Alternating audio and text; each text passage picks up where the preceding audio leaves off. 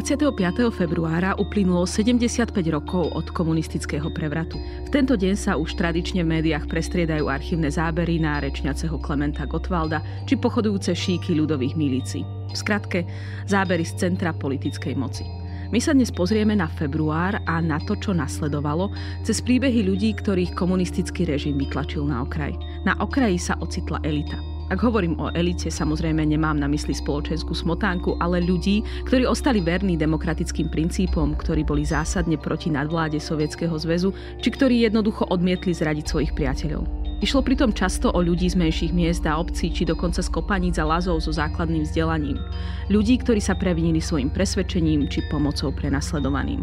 Ak neboli odsúdení na smrť, strávili často celý produktívny vek vo väzení, či končili vysídlení mimo svojich rodín a priateľov na okraji spoločnosti.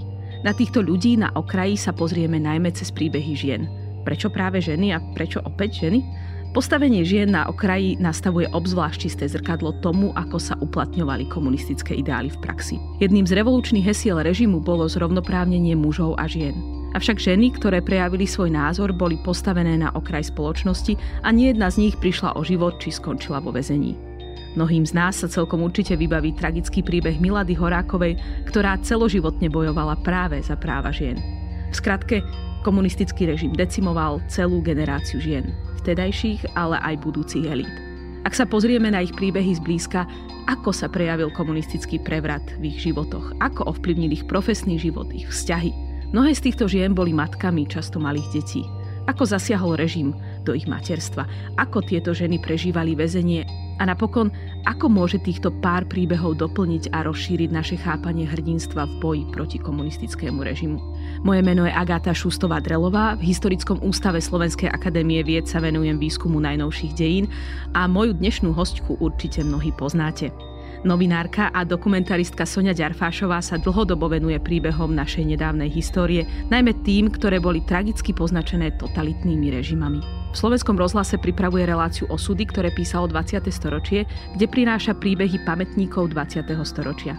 V televízii pripravila scenaristický a režijne dokumentárne cykly Osudy k 70. výročiu konca druhej svetovej vojny, Osudy politické procesy z 50. rokov a Cesta k deportáciám. Reportáže o obetiach totalít pripravovala 6 rokov aj v relácii reportéry.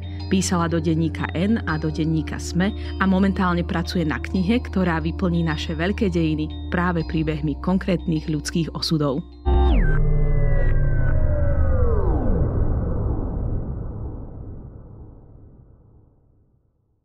sí som bola na samotke dlhú dobu. Výsluchy boli nočné, ťažké. Spať sa nedalo, lebo to je jedna cela, kde máte tú žiarovku, ktorá vám svieti celú noc do očí. Musíte spať na zemi. Otočiť sa nemôžete. Za chvíľu búchajú, lebo výsluch ide. Takže e, náročné to bolo, tie výsluchy a to väzenie. Ale jedno a to isté žiadali. Proste... Dnes budeme hovoriť o veľmi konkrétnych dopadoch komunistického februárového prevratu a nastolenia mocenského monopolu komunistickej strany v životoch niekoľkých žien, ktorých príbehy si spracovala práve v rámci cyklov osudy, ktoré písalo 20. storočie a napokon z týchto rozhovorov pochádzajú aj krátke zvukové záznamy, ktoré budú v rámci tohto podcastu. Budeme hovoriť o celoživotných demokratkách Anne Šestákovej a Alge Zemanovej. Manžela Anny Šestákovej odsudili na doživotie a ju vysťahovali s tromi deťmi z bytu. A Olga Zemanová mala 22 rokov, keď bola odsudená na 14 rokov väzenia. Jej manžel dostal trest smrti. Budeme hovoriť o príbehu rolničky z Kopaníc Mári Tencerovej, ktorú zobrali do väzenia od troch detí za to, že skrývala Lazaristu, ktorý bol teda na úteku a ktorá napokon aj zomrela vo väzení. Podobne tragický bol aj príbeh skautky Márie Mrázovej, ktorá, ktorá prišla o bábatko vo väzení.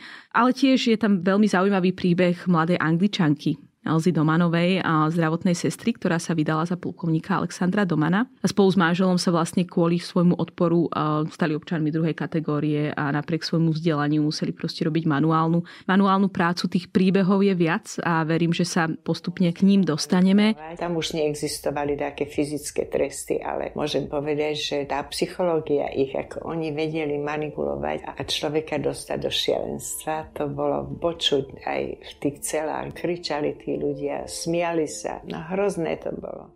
Tie naše otázky budú cez ne prechádzať tak prierezovo. Ja by som sa ťa na úvod spýtala otázku, ktorú sme riešili, aj keď sme sa pripravovali na tento podcast, že v čom, ak vôbec, sa odlišoval prístup komunistického režimu k ženám na rozdiel od mužov. Ty si spracovala veľa príbehov mužov. Je tam nejaký rozdiel? No, ja si myslím, že ten komunistický režim nerozlišoval medzi mužmi alebo ženami. Tie dopady vlastne sa dotkli každého, kto mal iný názor a kto pre ten komunistický režim bol nejakým problémom. Keď si vezmeme len príklad Milady, ktorú si spomínala v úvode, tak predsa Milada bola feministka, bojovnička za ženské práva, venovala sa sociálnym otázkam a témam, ako povedzme zladiť pracovný a súkromný život žien, slobodným matkám, postaveniu nemanželských detí. To boli témy, ktoré ona otvárala povedzme už za prvej Československej republiky. Navyše to bola antifašistka, ktorá sa zapojila do protifašistického odboja a prešla si väzeniami na Pankráci v Terezíne, Vajchau. Jej manžel rovnako prežil pochod smrti. A potom je otázka, že prečo takýto človek vadil komunistickému režimu. A tá odpoveď sa ponúka naozaj v tom, že pre komunistický režim boli nepohodlní ľudia, ktorí samostatne mysleli a aj ľudia, ktorí už ukázali tú svoju občianskú odvahu napríklad v boji proti tej prvej totalite a jednoducho komunistický režim chcel tie elity nejakým spôsobom zdecimovať, čo sa mu aj čiastočne podarilo. Ja si myslím, že nerozlišoval aj z toho hľadiska, že keď som sa stretávala s príbehmi týchto žien, ktoré boli väznené alebo ktoré boli vyšetrované, tak aj voči ženám používal často ten komunistický režim, najmä v 50. rokoch, tí vyšetrovatelia, obrovskú mieru brutality.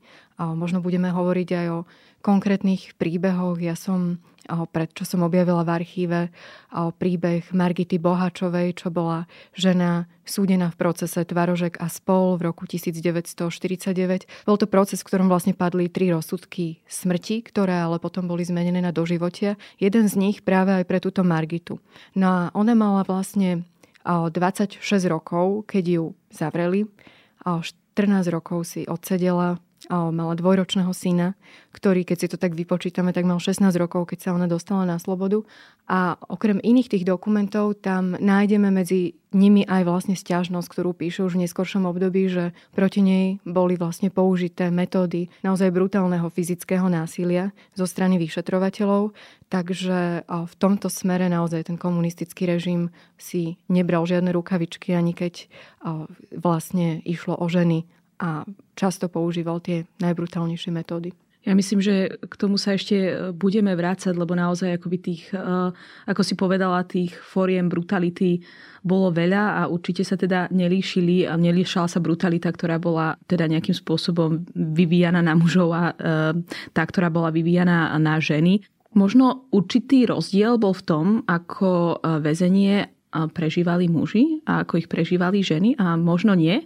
A to je moja otázka na teba. Totiž niektoré z týchto žien, ako si povedala, boli veľmi mladé. Tam je takmer pravidlom, že to boli, že to boli dvaciatničky. Takmer všetky boli teda elitou, najmä v tom teda morálnom vzdelanostnom slova zmysle a mohli sa stať vedúcimi osobnosťami svojej generácie. A ty si sa s týmito ženami stretla na konci ich života. Často na konci ich života. Je, je výborné, že si, to, že si to stihla v mnohých, v mnohých prípadoch. Ako vnímali to, že prišli o možnosť žiť naplno práve v, tom, v tých najproduktívnejších, najaktívnejších rokoch svojho, svojho života. Reflektovali to nejakým spôsobom? Je také zaujímavé, že napriek tomu, že naozaj sa to stalo, že im to zobralo tie najlepšie roky, že im to zobralo mladosť, tak pre mňa bolo veľmi zaujímavé, že na sklonku života to nereflektovali s nejakou takou lútosťou, že to brali ako niečo, čo prišlo a čo museli prekonať, čo bol taký veľmi zaujímavý pohľad. Samozrejme, že iné to bolo, keď to práve prežívali. Ja si spomínam napríklad na výpoveď, ktorú sme zaznamenali s pani Eugeniou Anoškinovou Vyskočilovou, ktorá vlastne ako mladé dievča, študentka vysokej školy, bola teda zatknutá a prežila 4 roky vo väzeniach a ktorá vlastne hovorila jednak to, že najhoršia bola tá vyšetrovacia väzba, kde vás sledujú, kde musíte naozaj chodiť, kde proste nemáte žiadne súkromie. To reflektovala najmä, že tí bachari tam stále videli, že pre ňu ako mladé dievča to bolo veľmi ťažké, že strátila akékoľvek súkromie. Potom taká ďalšia reflexia už po tom odsúdení a ďalšia reflexia toho väzenia, to bolo veľmi zaujímavé, že boli tie vzťahy. Tie vzťahy s tými spoluväzenkyňami, priateľstva, ktoré tam vznikali a potom aj tie vzťahy, v ktorých tí ľudia boli ukotvení ešte predtým, to vlastne do čoho sa chceli vrátiť. Že ona vedela, že v tom čase bol zatknutý, zavretý vo vezení aj jej brat, ale vedela, že rodičia čakajú kým sa deti vrátia a jednoducho, že to ju nejakým spôsobom držalo a hovorila, že ju rovnako držalo to, že bude ešte predsa nejaký život po tom väzení. Takže myslím si, že toto bol veľmi silný aspekt. To je iba jeden teda konkrétny príbeh, ale opakuje sa to vo viacerých tých príbehoch, že tie vzťahy boli niečo, čo tým ľuďom pomáhalo prekonávať všetky tieto ťažké veci. Je tak veľmi utkvel jeden z tých príbehov, ktorý si spracovala, to bol príbeh máželov Zemanovcov, ktorí teda tiež boli obaja vo väzení. Mohla by si niečo povedať eh, k tomuto vzťahu? Ako Olga Zemanová prežívala skutočnosť, že aj jej manžel je uväznený? Keď zavreli manželov Zemanovcov v roku 1949, tak oni boli vlastne manželmi iba dva roky. Poznali sa ale celý život, lebo pán Zeman, ktorého ja som stretla, on to vždy tak naozaj pekne hovorí, že boli priatelia od detstva, boli kamaráti a to kamarátstvo prerastlo potom do lásky. Ale teda faktom je, že po dvoch rokoch manželstva sa oni dostali za odboj proti komunistickému, nedemokratickému režimu do väzenia. Išlo tam o to, že Jana Zemana vlastne skontaktovali dôstojníci západného odboja ešte z druhej svetovej vojny, ktorí chceli bojovať aj proti tejto ďalšej totalite komunistickej. Bol to František Bogataj a bol to Štepán Gavenda, kuriér, agent Chodec, ktorý bol neskôr komunistickým režimom popravený. Jan Zeman v tom čase pracoval na Mieve, vlastne tam bola fabrika, kde sa začala aj zbrojná výroba, takže toto boli veci, ktoré ich zaujímali a on sa zaviazal, že naozaj, keďže bol presvedčeným demokratom a ten, tie demokratické tradície sa ťahali celou vlastne ich rodinou linkou, že im bude pomáhať. Toto sa samozrejme prezradilo, do všetkého bola zaangažovaná aj jeho manželka. On to hovoril vlastne tak, že je, nechcel mať pred ňou žiadne tajnosti. Práve ona bola ten človek, ktorý otvoril dvere, keď k ním prišiel ten Štepan Gavenda, takže on jej to všetko povedal. Dokonca tí mladí manželia chodevali na prechádzky niekam za Mijavu, tam tzv. mŕtve schránky na nejaké miesto mali uložiť nejaké informácie, dokumenty a tak ďalej. Takže v tom procese Zeman a spol, ktorý niesol vlastne meno toho Jana Zemana padol trest smrti pre Jana Zemana, ktorý bol potvrdený aj najvyšším súdom. On 3 čtvrte roka čakal na vlastnú popravu. Hovoril, že mu práve pomáhali spomienky na jeho manželku. Ona dostala 14 rokov, odsedela si 8 rokov. Čo je veľmi zaujímavé, oni sa stretli na slobode až po 15 rokoch. Je tam vlastne ešte veľmi silný aspekt toho, že ona keď sa vrátila na slobodu, tak jej prvá cesta viedla do Opavy, kde on bol v tom čase väznený a on to hovoril tak, že naozaj, že prišlo tam celé veliteľstvo tej väznice sa pozrieť, lebo oni čítali predtým tie listy, ktoré ona mu písala. To je ďalšia vec, že oni si mohli vlastne prvé listy poslať až po nejakých dvoch rokoch, takže dovtedy vôbec neboli v kontakte, ale keď mu začali chodiť tie listy, tak tam bola samozrejme tá väzenská cenzúra, čítali sa tie listy, takže oni, oni vedeli, že čo je to vlastne, ak, aký je to typ ženy a čítali proste tie listy, ktoré, ako on hovoril, boli plné naozaj nejakej lásky, riadky, ktoré proste ho mali v tomto držať. A tá Olga Zemanová potom vlastne začala bojovať veľmi aktívne za prepustenie svojho manžela. To teda trvalo ešte dlho, než on sa dostal na slobodu. On mi spomínal, že jej napísal dokonca jeden taký list, kde jej povedal, že nech si ona zariadi vlastne svoj život a že nech na neho nečaká. Ale samozrejme, že ona na to nepristúpila, bola tým veľmi dotknutá a snažila sa, aby sa manžel dostal teda na slobodu. Vlastne bol to aj taký veľmi výnimočný a vzácný príbeh, lebo vieme, že mnohé tie ženy boli donútené sa s tými manželmi, politickými väzňami rozviezť a ona na toto teda nepristúpila. Oni sa po 15 rokoch stretli a teda ešte pár rokov spolu žili a fungovali ako manželia, už nemali deti.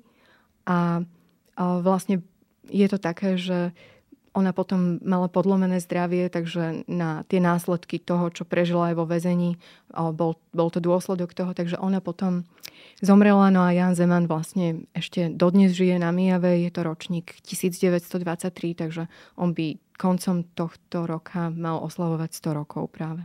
Spomínala si teda, že mnohé vzťahy väzenie neprežili a teda ten komunistický režim sa naozaj celkom systematicky snažil rozbíjať, rozbíjať vzťahy. To bol napokon aj prípad e, Elzy Domanovej, ktorá, ktorej ponúkli teda tú možnosť e, rozísť sa so svojím manželom, ale teda naozaj tam bol vytváraný tlak. Bolo to v prípade týchto žien tiež takmer pravidlom, že sa vlastne snažili nejakým spôsobom rozbiť ich vzťahy nielen teda manželské, ale aj priateľské? Určite, určite podľa mňa ten režim zasahoval do tých najintimnejších sfér človeka, života človeka a snažil sa toho človeka zlomiť. A ako inak sa to urobí, ak nie cez to, čo ho vlastne tvorí, cez tie vzťahy. Čiže vlastne áno, toto bola úplne taká bežná prax ktorá sa v tom čase používala. Trestného činu a tak ďalej. A nezabudli povedať, bol nábor do ťažkého priemyslu, že, že či, aby som sa zamestnala. Hovorím, to je samozrejmá vec, pretože ja musím živiť moje deti.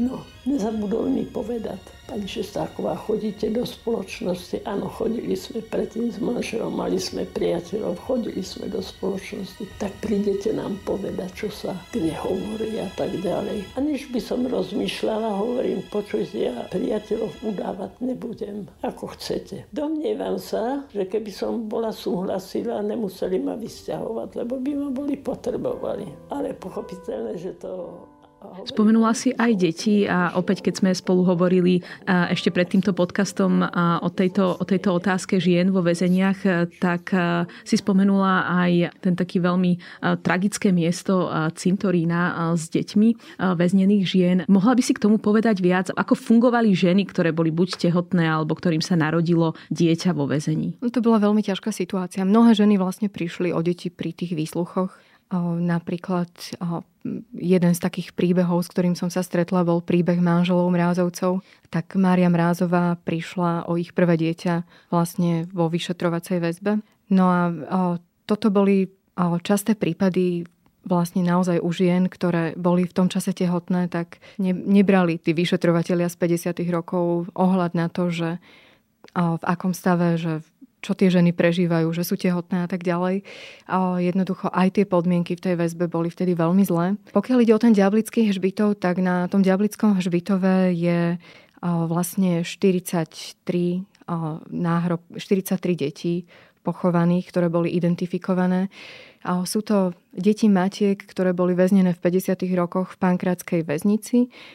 Je to vlastne príbeh o tom, že naozaj tie ženy, keď porodili v tom väzení, tak tie deti boli od nich odlúčené a často boli tie deti v nejakej miestnosti, kde sa o ne staral jeden človek, o viacero tých detí, ktoré, ktoré proste mali v tej väznici alebo väzenskej nemocnici a nedostávali tú starostlivosť a opateru, ako by proste potrebovali, takže tie deti tam zomreli, no a komunisti alebo komunistický režim sa chcel zbaviť dôkazov, takže tieto telá detí boli pochované v hromadnom hrobe na Ďablickom hřbitove. Objavila túto skutočnosť v podstate Zdena Mašinová, ktorá pátrala po tom, kde skončila jej mama, ktorá zomrela tiež v pankrátskej väznici a ktorá tam zomrela teda na rakovinu. A dozvedela sa to teda ešte v čase totality od jedného príslušníka Zboru národnej bezpečnosti, ktorý ju nasmeroval na správcu Diablického žbitova. A treba povedať, že dodnes sa vlastne nejakým spôsobom neidentifikovali všetci, ktorí tam boli pochovaní, ani všetky tie detské obete. Ako som teda spomínala, tak je tam tých 40 3 detí pochovaných a 41 náhrobkov. Dnes sa vie, že teda boli tam aj dvojčata. Vlastne ako stále je to ešte aj témou výskumu, inak na tom Diablickom hžbitovie ja som bola viackrát, lebo sa tam konajú vždy také nejaké stretnutia a spomienkové akcie politických väzňov. Konfederácia politických väzňov tam roky chodila si vlastne pripomínať tieto obete. Čiže áno, to je v podstate asi jedna z tých najbrutálnejších kapitol podľa mňa z tých 50 rokov celkovo. Keď hovoríme teda o tom, ako sa správali k ženám vo väzniciach, tak e, taká otázka, ktorá mi vyvstáva, vo väzniciach e, ženských boli určite aj ženy, bacharky.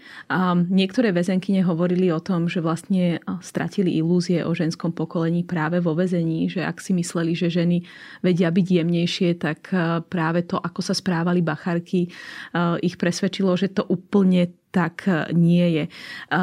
Mali podobné spomienky aj tieto respondenty, s ktorými si sa rozprávala? Mnohé áno, často ale zdôrazňovali, že veľmi záležalo na ľuďoch, lebo aj medzi povedzme tými bacharmi alebo bacharkami a dozorkyňami sa stretli s ľuďmi, ktorí boli povedzme slušnejšieho rázu. Pani Vyskočilová práve spomínala, že keď bola ťažko chorá, tak jedna dozorkynia jej doniesla kvet, čo sú až také veľmi absurdné, absurdné príbehy, takže asi sa stávalo všeličo. Samozrejme, že tí ľudia, ktorí ich strážili, boli vyslovene indoktrinovaní tým, že strážia nejakých nepriateľov národa, štátu, ľudovo-demokratického zriadenia. Ja som na ten náš rozhovor donesla vlastne aj knihy žien, ktoré, ktoré písali o svojom väzení a teda ak môžem odporučiť aj možno poslucháčom tohto podcastu, jedna vynikajúca kniha o ženskom väzení Dagmar Šimková, byli sme tam takí, tak táto Dagmar Šimková píše, že ako vlastne sa k ním správali tie dozorkyne a píše o tom, že ku kriminálničkám sa správali lepšie, pretože hovorili, že no tak ona zabila možno troch ľudí, ale vy ste chceli vyhubiť celý národ. Čiže vlastne tí ľudia boli indoktrinovaní a jednoducho samozrejme, že sa to prejavovalo aj v tom správaní k tým politickým väzňom. Určite to v mnohých ohľadoch mali ťažšie. Často spomínali aj na interakcie s tými kriminálnymi väzňami a väzenkyňami. A jednoducho tiež, tiež to bola veľmi ťažká situácia. Nahrávali sme napríklad príbeh pani Márie Šidovej, ktorá bola väznená tiež ako mladé dievča, ktorá hovorila, že bolo pre ňu veľmi ťažké napríklad zo začiatku tá konfrontácia s tými väzenkyňami, ktoré boli kriminálne, ale že keď vlastne v tom väzení ochoreli a ona im pomáhala, takže potom si vybudovali medzi sebou celkom pekné vzťahy, tak aj tie ťažké situácie niekedy ľudí spájali, aj ľudí, ktorí by sa inak možno nikdy nestretli. Čo je inak ešte zaujímavé, o čom píše práve tá Dagmar Šimková, tak naozaj v tých väzeniach sa často stretávali ženy, ako sme spomínali, že elita, ktoré by sa možno nikdy nestretli na slobode. Ona napríklad stretla Rúženu Vackovú, ktorá bola kunsthistorička a ktorá naozaj bola jednou z tých elit tej Československej republiky. Potom bola väznená nacistami, mala dostať trest smrti za nacistov, čo už teda sa neuskutočnilo. A potom ju uväznili komunisti. Táto Rúžena Vacková neskôr dokonca ešte podpísala aj chartu 77 a v tých väzniciach sa konali také prednášky, ktoré vlastne sa zachovali, alebo teda obsah toho sa zachoval vďaka tým spoluväzenkyniam, ktoré prežili, pretože Rúžena Vacková zomrela krátko vlastne po podpise Charty 77, žilo teda ešte niekoľko rokov, ale teda aj takýmto spôsobom prežili tie jej myšlienky. Naozaj zaujímavé na tom je to, že vlastne ten režim, keďže neuvažoval alebo jeho predstavitelia neuvažovali o budúcnosti týchto ľudí, nevnímali ich ako budúcnosť. Vlastne tam išlo naozaj o to, že tých ľudí odstrániť z verejného života. Tak ako si úplne nedomysleli naozaj to, čo ty hovoríš, že sa tam vlastne stretnú s ľuďmi, ktorí pre nich môžu byť veľmi inšpiratívni a ktorí môžu byť úplne zásadní pre ich budúcnosť. Napokon e, celú tú generáciu žien asi do veľkej miery definovali práve, práve tieto vzťahy, ktoré si, vytvorili, e, ktoré si vytvorili vo väzení. Na jednej strane to, čo si hovorila, že sa vlastne stretli stretli s ľuďmi akoby z okraja spoločnosti a že možno u mnohých, a myslím, že v pár prípadoch je to naozaj zrejme, že si vytvorili aj silné sociálne cítenie. A na druhej strane naozaj teda sa e, stretli s intelektuálnymi elitami. Čiže ak sa zamýšľam nad tým, čo som povedala na začiatku, že režim decimoval e, celú generáciu žien, tak e, na druhej strane možno nechtiac naozaj nechtiac e, tú, tú generáciu žien aj, e, aj posilnil práve preto, že naozaj trávili aj toľko času, koľko by, ak by teda boli v tých svojich prírodzených prostrediach asi úplne prirodzene netrávili spolu práve rozhovormi. Samozrejme to nejakým spôsobom neumenšuje to, že naozaj to bolo prostredie, ktoré bolo proste tragické a že to, to zmenilo úplne zásadne ich život aj v tom akoby smutnom slova zmysle.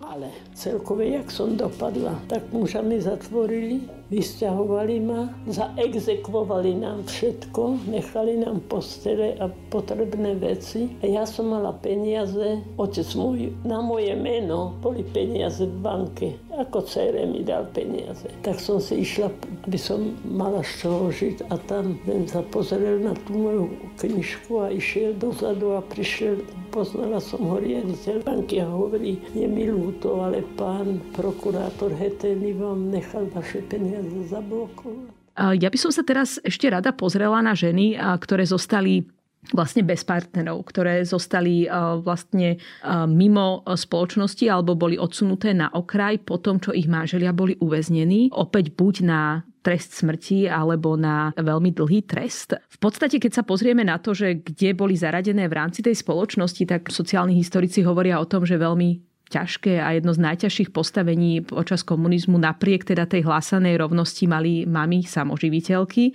pretože nemali žiadnu podporu finančnú alebo len veľmi minimálnu a zároveň teda boli spoločensky odvrhované. Um, toto sme tu spomínali v prípade napríklad matiek alebo teda žien, ktoré mali deti so sovietskými alebo americkými vojakmi, ktorí následne odišli a oni zostali samé. A že až potom na už o niečo lepšej pozícii boli ženy, ktoré boli vdovy, tie dostávali nejaké vdovské príspevky. Ale teda tieto ženy, ktorých manželia boli v politický, boli politickí väzni, tak tieto ženy vlastne boli vyvrhnuté nielen sociálne, pretože nedostávali takmer žiadnu podporu, ale boli vyvrhnuté vlastne aj ako príbuzné alebo ako manželky nepriateľov režimu. Ako sa, ako sa žilo týmto ženám? Tam je ten príbeh, ktorý si spracovala Anny Šestákovej, ktorý je veľmi naozaj plný zápasu o dennodenný život, o dennodenné živobytie.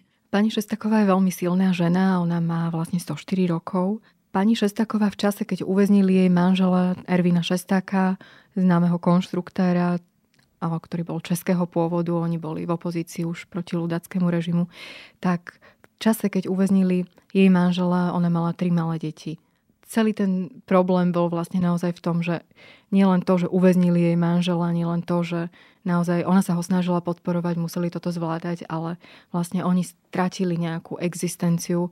Navyše prišla akcia B, keď sa rozhodlo, že ich vysťahujú skončili nakoniec v Moravských okšískach v malom meste, kde ona hovorila, že naozaj mnohí sa správali tak, ako keby ten jej manžel chcel tú republiku rozbiť. Oni odišli z Bratislavy. Prišlo im to pred štedrým dňom 52, že majú pár dní na to, aby si zbalili veci. Prišli nákladné autá a vlastne skončili na tej Morave, skončili v malom domčeku, naozaj v jednej izbe. Veľmi statočne to tá žena zvládala, chodievala ešte dokonca na súd s manželom, ho podporiť. Ja si myslím, že ona je naozaj obdivuhodná. Hovorila napríklad aj o tom, že ako pracovala v továrni, kde sa púšťali vlastne procesy v rozhlase a napríklad slánského proces, alebo v tom čase, keď bola v tých okšiskoch, tak bežal proces babice, kde padli tiež rozsudky smrti a hovorila, že ako jedna z tých žien, s ktorými pracovala, tak povedala na manželku jednu odsudenú v rámci toho procese baviť sa, že jej mieli poviesiť besty a že jej sa to teda ako veľmi dotklo, že sa to týka jej tým, že jej manžel bol vlastne odsúdený veľzradca. Takže mala to veľmi ťažké, no ale tak obdivuhodne podľa mňa to naozaj zvládala. To, že vlastne o, jednoducho o, nemala až takú veľkú pomoc. Ona často spomínala, že keď bola v tých okšískach, že tam stretla takého svojho druhého otca alebo človeka, ktorý jej veľmi pomohol. A to bol jeden československý legionár, ktorý si strašne veľa toho prežil, pán Novotný a ten, že jej hovoril, že vlastne človek dokáže, alebo že, že na človeka je udelené len toľko, čo dokáže, dokáže zvládnuť a že ona má v sebe tú silu, aby to zvládla. Takže v aj po rokoch na ňo spomínala, že vlastne on jej mnohom pomohol, že s ním viedla dlhé rozhovory o tom, prečo sa to stalo, že jej pomohol nielen prakticky, ale možno aj z tej takej psychologickej ľudskej stránky a že ich teda spájalo také veľké priateľstvo. Keď som počúvala príbehy, ktoré, ktoré si nahrala v rámci osudov, ktoré písalo 20. storočie, tak jeden taký motív alebo životný postoj, ktorý sa mi u týchto ľudí opakoval, a ktorý považujem naozaj za taký obdivuhodný, je, že sú veľmi starostlivo si dávajú pozor a veľmi konzistentne si dávajú pozor, aby povedali, kto eh, si naozaj, aj keď povedzme to boli bachary alebo podobne, sa snažil správať ľudsky aj v tých nenormálnych podmienkách a nemajú tendenciu zovšeobecňovať a demonizovať. Čo by sa mohlo zdať, že to bude akoby taká prirodzená reakcia, hej, že vlastne ublížili ste mi a ja s vami, ja s vami proste už nechcem nič a všetci ste, všetci ste zlí, ale práve naopak títo ľudia majú tendenciu rozlišovať a reflektovať, že aj tam, aj tam boli, boli dobrí ľudia. Je to tak. Je to tak naozaj. To zaujalo aj mňa, že absolútne nezovšeobecňujú a že hovoria naozaj o konkrétnych veciach a že ešte aj v tom ťažkom dokážu nájsť niečo pozitívne. Ešte aj medzi ľuďmi, ktorí boli na druhej strane, dokážu nájsť ľudí, ktorí zostali ľuďmi,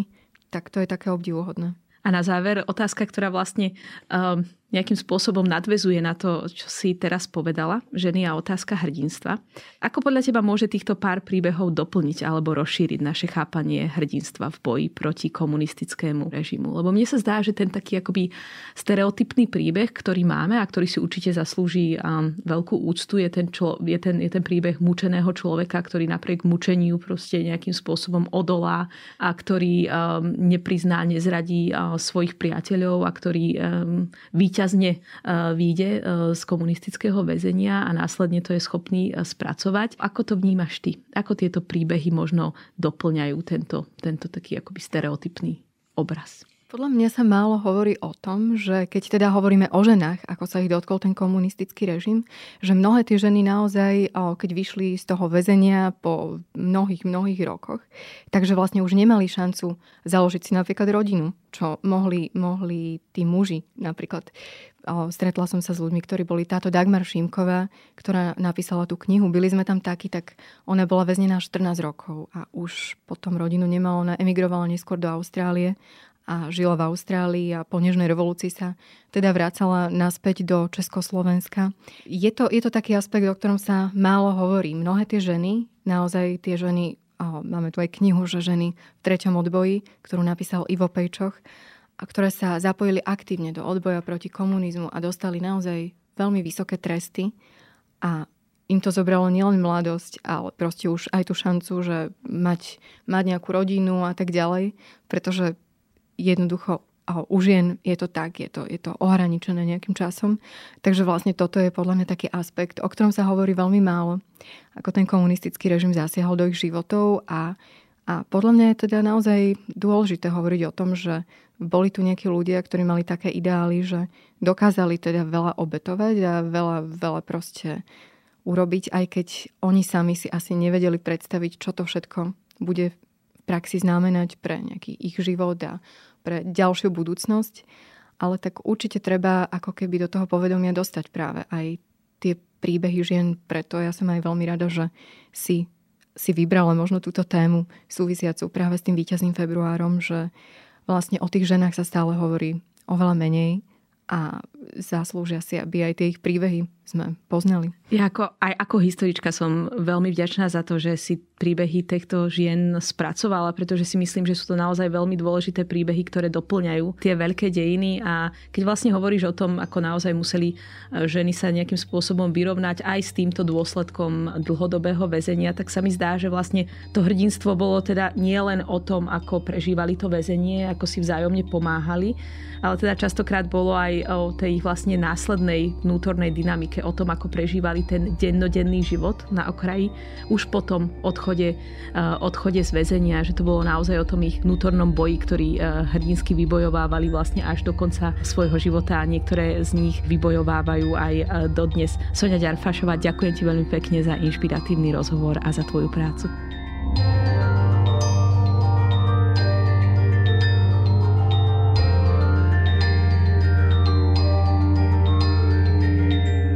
Počúvali ste Dejiny, týždenný podcast denníka Sme a historickej reví, ktorý vychádza vždy v nedelu. Nájdete ho vo vašej obľúbenej podcastovej aplikácii alebo na sme.sk lomka dejiny. Ak sa vám podcast páči, môžete ho v podcastovej aplikácii ohodnotiť, pomôžete nám ho tak dostať k viac poslucháčom a poslucháčkam. Ak nám chcete zanechať odkaz, napíšte nám na mail na dejiny zavináč sme.sk alebo sa pridajte do podcastového klubu denníka Sme na Facebooku. Som Agáta Šustová-Drelová a na tejto epizóde sa spolu podielal aj Viktor Hlavatovič.